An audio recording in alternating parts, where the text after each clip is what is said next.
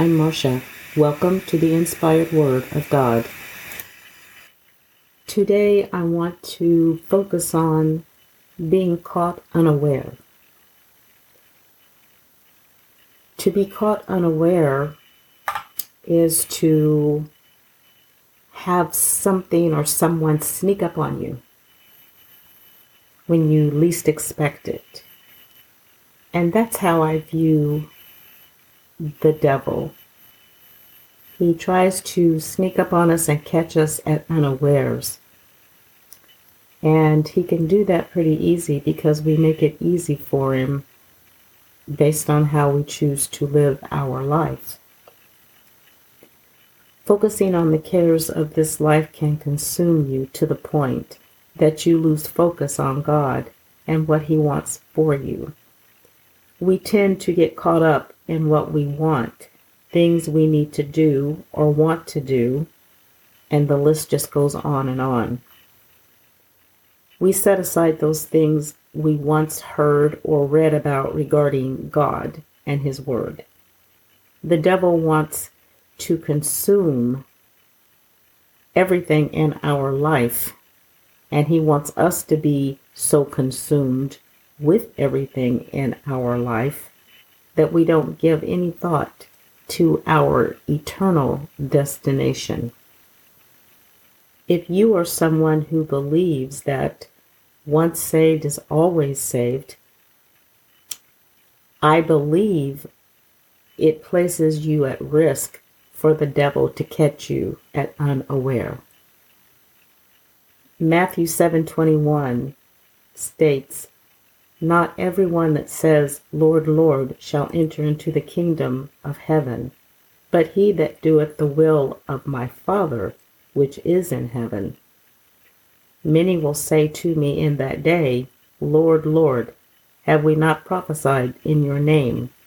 And in thy name have cast out devils, and in thy name done many wonderful works. And then will I profess unto them, I never knew you. Depart from me, ye that work iniquity." We hear that scripture of John 3:16 many, many times over, and people grab a hold of it and they say, once saved, always saved. But if once saved, always saved was the case, all of those mandates and ordinances and instructions that God gives us to live by, what would be the need for them? What would be the purpose of them? They're not just for people who are unsaved. They're for us too, because once we become saved, we still need to live a righteous life. We need to live according to how he tells us. John 3:16 down to 21. "For God so loved the world that he gave his only begotten Son, that whosoever believeth in him should not perish, but have everlasting life. For God sent not his Son into the world to condemn the world, but that the world through him might be saved. He that believeth on him is not condemned, but he that believeth not is condemned already, because he has not believed in the name of the only begotten Son of God. And this is the condemnation, that light is come into the world, and men loved darkness rather than light, because their deeds were evil. For every one that doeth evil hates the light, neither comes to the light, lest his deeds should be reproved. But he that doeth truth come to the light, that his deeds may be made manifest, that they are wrought in God." You have to come to a belief. You have to believe in God. Reprove means to disapprove or censor. You have to accept the light and step out of the darkness. There are those who do not want to step out of the darkness because there is no approval in the deeds of their sin. John 10:10, the thief comes not but for to steal, kill, and destroy. I am come that they may have life, and that they might have it more abundantly. I am a person who does not believe that once saved is always saved, because I believe that after we ask God to forgive us of our sins, we need to turn away from those sins, and we need to live according to God's commandments and mandates. It says in Matthew 7:21, not everyone that says, Lord, Lord, shall enter into the kingdom of heaven, but he that doeth the will of my Father which is in heaven. So to do God's will, you have to follow his commands, his mandates, his instructions, and live according to them. That's doing his will. And if we're not doing his will, we're doing our own will. When we do what God tells us and we live according to his word, doing what he has mandated, we are doing and living according to God's will. I believe when you fall back into sin, you have to go back and ask for forgiveness again. Turning once more away from that thing or that situation that keeps you bound in the sin. Some people live how they want to live and they do whatever they want to do because they believe that once they were saved, maybe as a child or as a teenager, they are still walking in that saved status. And then when they die, they're going to go into heaven, and they're going to walk into heaven no matter how they live down here. If once saved was always saved, God would have put the 10 Commandments in there, the other mandates, and you would hear no more about it. You would hear nothing about a warning from backsliding or submitting to God. You would hear nothing in the scriptures as they move forward in the Gospels. You would hear nothing else. The 10 Commandments would be there, and you go and you live your life and you do whatever you're going to do, no matter how much sin it is, and that's that. But I don't believe it was meant to be that way. He gave us instructions, he gave us commandments, and as you read through the Bible from the Old Testament to the New Testament, there's instructions in there on how he wants us to live in order to live a righteous life. And he tells us throughout the word to avoid sin, to stop sin. And he names the different sin that's out there that he wants us to steer clear of. So I believe personally that a person who falls from grace and they go back into sin, well, you're going to have to go back and ask God to forgive you of that sin again and repent, which is to turn away from it and not go back to it again. And strive as best you can to live according to how God wants you to live. Some people say God is merciful, and it's the grace and mercy that covers us. And God is merciful. He gives grace and he gives mercy. And I believe that. But I don't believe that you can just continue to be draped and drenched in sin and keep doing whatever you want to do, because basically, if you're in sin, you're doing the exact thing that God told you not to do, and you're in opposition to God. So I don't believe that you can be drenched in sin and keep doing whatever you want to do and then ride into heaven on grace and mercy. He tells us not to do stuff, and he gives us a brain. He gives us a will. God says he's coming back for a church without blemish. So if he's coming back for a church without blemish, you can't use any little thing as an excuse to sin and say, well, I'm human. I make mistakes. Yes, we are human, and we do make mistakes. But if he's coming back for a church without blemish, then all that sin that you're drenched in, you're going to have to do some cleaning up, major cleaning up. Because how are you going to walk into heaven having lived your life however you want it to, be it stealing, rape, murder, selfishness, meanness, a multitude of sexual sins, and then you just waltz right into heaven? You're not going to waltz right into heaven having that dirt on you, having that sin dripping off of you. There is no sin in heaven. And you're going to have to clean yourself up before you get there, not after. Everybody looks at God's commandments and his rules of living, his instructions for life, and they always want to throw it into the Old Testament. And they say, well, it was in the old days. It doesn't apply now. But it does apply. It applies for every generation that to come.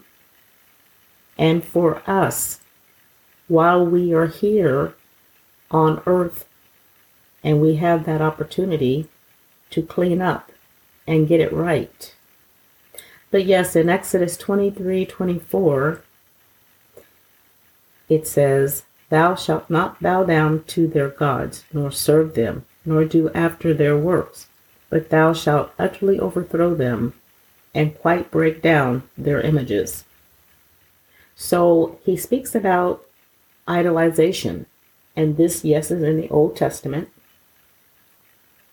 But he doesn't want us to have idols. He doesn't want us to have any gods, false gods, before him. He's the only God, the one true God. And that goes for us now and for generations to come, as it went for them in the ancient days. In Luke 21:34, "And take heed to yourselves, lest at any time your hearts be overcharged with surfeiting and drunkenness and cares of this life, and so that day come upon you unawares." When you are in a drunken state, your inhibitions are lowered, and you find yourself in deeper sin than probably what you would have gotten into had you not been inebriated. So he talks about drunkenness. He talks about sexual sins, idolization.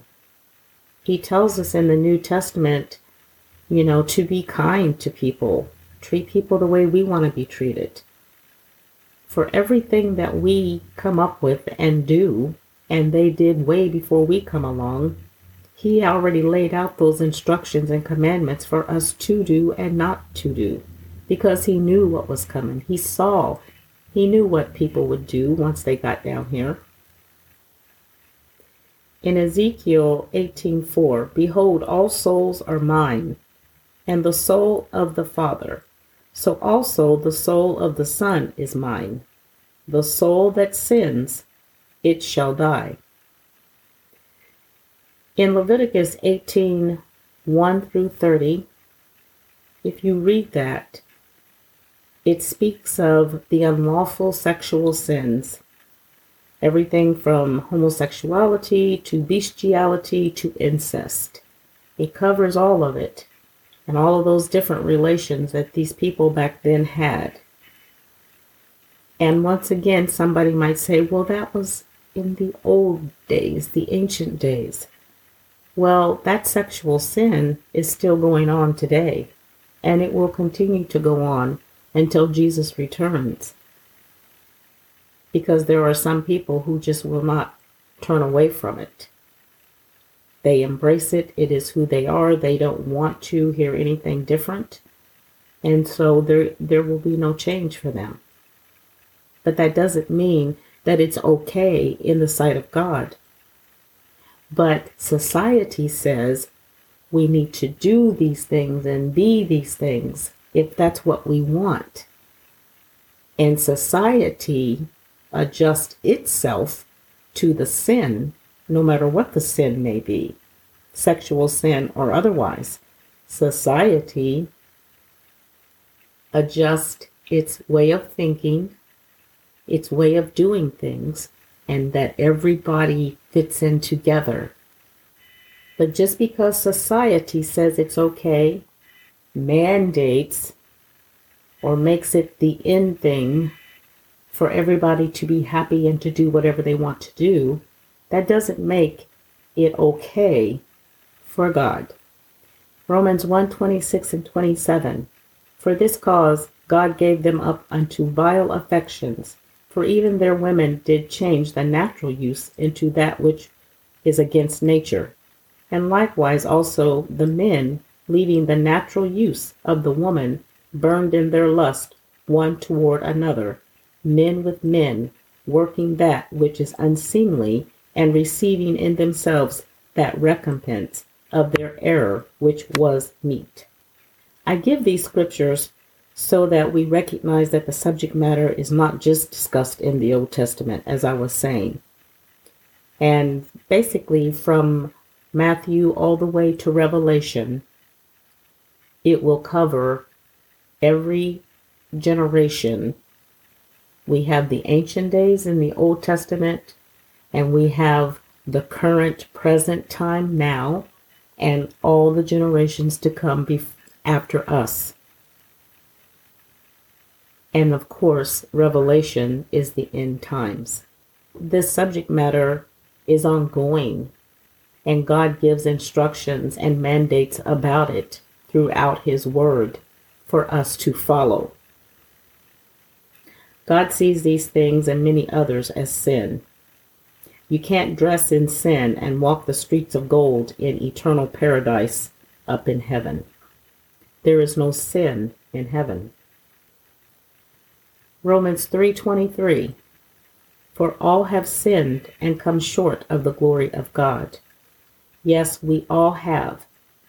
You will not take the sin in your heart into heaven. It needs to go while you're still here on earth. And you're the only one who can let it go. God gives us free will. He's not going to make us move around like He's the puppeteer and we're puppets on a string. He gives everybody free will to choose and to be what they will be. And yes, we do fall short. But it's up to us to get back up, make the choice and the decision to live how God wants us to live. Deuteronomy 7:9. Know therefore that the Lord thy God, He is God, the faithful God, which keepeth covenant and mercy with them that love Him and keep His commandments to 1,000 generations. 1 John 1:7. But if we walk in the light as He is in the light, we have fellowship one with another, and the blood of Jesus, His Son, cleanses us from all sin. The point I'm trying to make is, if once saved was always saved, what would be the reason for all of this talk about sin and living the way God wants us to live? What would be the purpose of it, like I asked earlier? 1 John 1:8 through 10. If we say that we have no sin, we deceive ourselves, and the truth is not in us. If we confess our sins, He is faithful and just to forgive us our sins and to cleanse us from all unrighteousness. Confessing the sin cleans you, and God will forgive you if you ask. Then you need to turn away from that sin in repentance. But some folks will walk through this process of asking God to forgive them and then go right back into the same sin that they just asked God to forgive them for. They go deeper into sin as they continue to live in unrighteousness. And then they have this thought in their mind that when they die, they're just going to walk right into heaven. Satan is watching and waiting for this mindset so that he can catch you at unawares. He will take you out in a heartbeat, and you will find yourself in the pits of hell for eternity, in eternal damnation, eternal torment, because you walked around with the deception of thinking you were saved as you continued to live an unrighteous life, doing whatever you wanted to do, thinking that you were going to go into heaven when you died, but you weren't right with God, so instead you fell into hell. If God has placed someone in your path to tell you to stop doing something, heed those words. It isn't his desire that anyone perish. We've already read that when we read John 3:16-21. Matthew 7:13 and 14. Enter ye in at the strait gate, for wide is the gate, and broad is the way that leadeth to destruction, and many there will be which go in thereat. Because strait is the gate, and narrow is the way, which leadeth unto life, and few there be that find it. That strait gate, that word straight is not S-T-R-A-I-G-H-T, straight, which means to move forward without bend, angle, or curve, an exact vertical or horizontal perfect plane. That straight right there is not the straight they are talking about. They're talking about S-T-R-A-I-T, straight, which means a narrow passage that affords little space, a confined area, a position of difficulty, distress, or need, strict requirements or principles. He tells us to enter in at the strait gate. This way is narrow, and it will be difficult, as we already know from trials and tribulations that we go through. But this gate is a position of difficulty, because there are strict requirements and principles that we have to adhere to, such as the 10 Commandments, his mandates, his precepts, his ordinances, all of his instructions throughout his word that he tells us to live by. If we keep our eye on the straight gate, S-T-R-A-I-T, and strive with everything in us to live how he wants us to live, heaven can be our eternal home.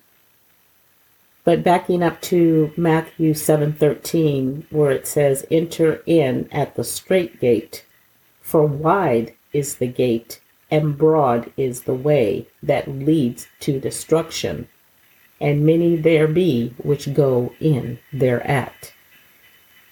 He tells us to enter that strait gate, because wide is the gate and broad is the way that leads to destruction. That wide gate that leads to destruction leads to hell, and many will go there because they refuse to focus on that straight gate, that narrow path of right living, because you will face difficulties in life, and there are strict requirements that God wants us to live by. Those strict requirements are a direct conflict to the sin that most people want to live. They want to satisfy the flesh. They want all of those things that are pleasurable. The thing is, most of those things that they're wanting, they're sin, draped in sin. And that sin is in opposition to God. And as I stated earlier with free will, there are just some people who will live how they're going to live. And they don't care if it's considered sin. That's what they want. That's how they want to live. And they don't believe that they're living in direct opposition to God's word. But he tells us that that broad gate is wide, and there's many who are going through the wide gate instead of focusing on that straight gate. And to live for him, to strive to live for him. Nobody said it would be easy. You have the demonic forces coming against you because you choose to be a Christian and live for God. So you've got that force against you. But they're not stronger than God. He is all power. And they can only do what he allows. So as long as you have him, you have all you need. And you will go through trials. But think about it. If you don't serve him, you're going to go through trials. You're just not thinking about the bad stuff you're going through. You're living it every day. So people focus on, well, now I'm serving God, so I shouldn't be going through bad things. But that's not true. He never said that we would never go through trials and tribulations down here.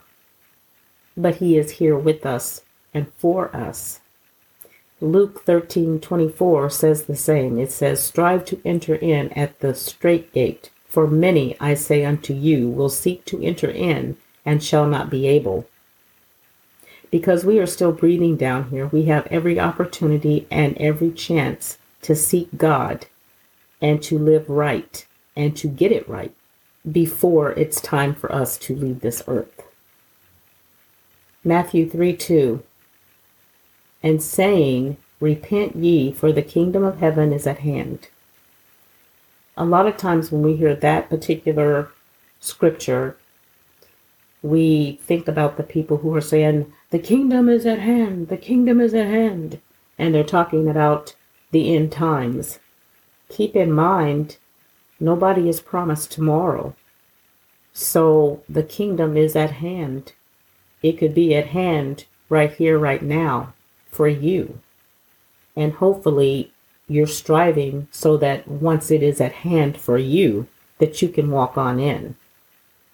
Proverbs 9:6, forsake the foolish and live, and go in the way of understanding. We should always seek to get understanding from God, and we can do that through his word and prayer. Don't allow temptation and sin to pull you down. Get back up and return to God. If you've fallen, just get back up. Isaiah 55:7 states, let the wicked forsake his way, and the unrighteous man his thoughts, and let him return to the Lord, and he will have mercy upon him, and to our God, for he will abundantly pardon. Galatians 5:24, and they that are Christ have crucified the flesh with the affections and lust. Cut off and let go of those things that are keeping you in bondage to sin, because it truly is a matter of life and eternal death.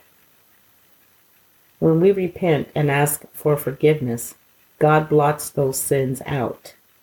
So why go back and have that sin be a mark against you once again?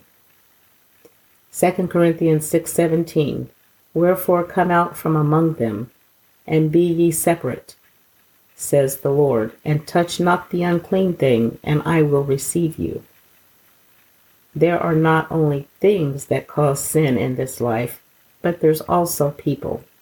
There are some people you are running around with that God is telling you to cut out from among them. Get yourself right and clean up for the Lord and stop doing the things that you and your friends are doing. I've read several different scripture to give you clarity that the Lord is talking about all of these different things that we do and how he wants us to gain that understanding and follow him. In Acts 3:19 it says, "Repent ye therefore, and be converted, that your sins may be blotted out, when the time of refreshing shall come from the presence of the Lord." The danger is that people believe they can go through the process of getting saved, then go back to their sinful way of living, and believe that that spiritual passport will always be there to walk them right into heaven when they die. If you want that spiritual passport to heaven, abide by God's laws and strive to live that righteous life and let go of the sin. My closing prayer: Lord, make it plain. Remove the deception from hearts, spirits, and minds. You have laid out those mandates and instructions for right living. I pray that we will not be caught at unawares, caught off guard, because we want to live our life according to our own way. Make it plain so that everybody can see clearly your plan of salvation. In Jesus' name, amen.